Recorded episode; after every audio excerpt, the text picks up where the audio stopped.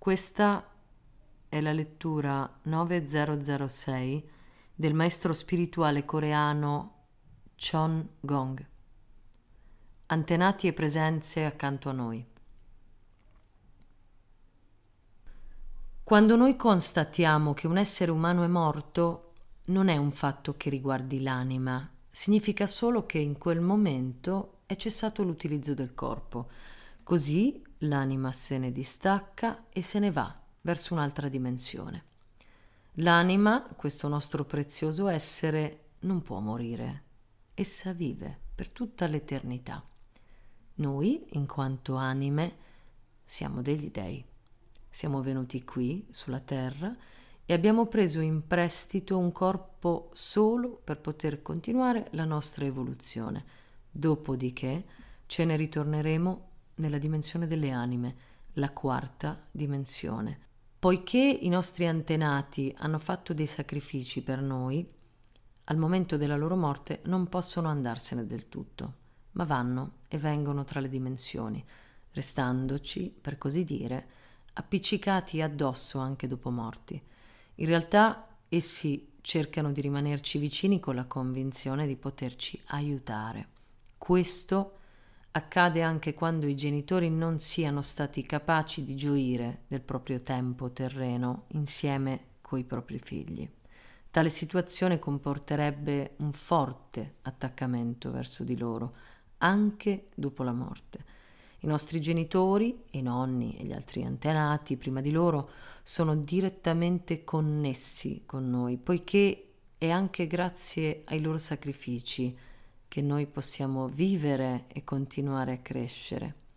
Tutti costoro sono conosciuti da noi in Corea come i Jo Sanshin, o dei degli antenati. Esiste una diversa categoria di dei degli antenati, i So-in.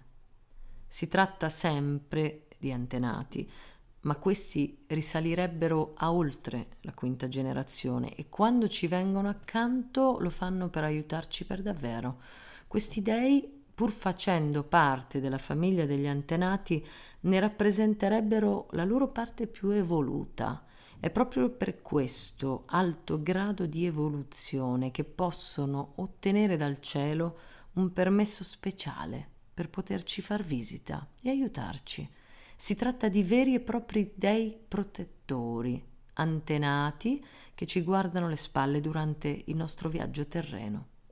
Malgrado qui in Occidente nessuno vi abbia mai insegnato queste cose, esistono comunque delle persone che hanno potuto vivere a contatto con la propria realtà spirituale e anche se non sono ancora preparati a toccare il loro spirituale profondo, si tratta comunque sempre di persone di animo puro, che fanno esperienza con la presenza accanto a loro degli dei degli antenati. Questi ultimi interferiscono spesso con la loro vita, creando a volte qualche problema. Situazioni di questo tipo si verificano con grande frequenza intorno alle persone che tendono a tenere un comportamento troppo buonista nei confronti del prossimo.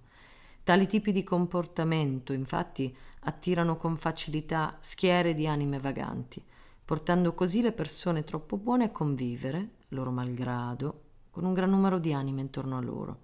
Persone dal carattere deciso e brusco all'opposto creano delle difficoltà alle anime e tenderebbero così a limitarne l'attività. Comunque la natura, nel tentativo di mettere un po' d'ordine in queste faccende, ha incaricato delle persone specifiche, gli esorcisti, di occuparsene. In base al loro livello di preparazione si possono trattare con diversi tipi di anime, oltre che diversi tipi di situazioni.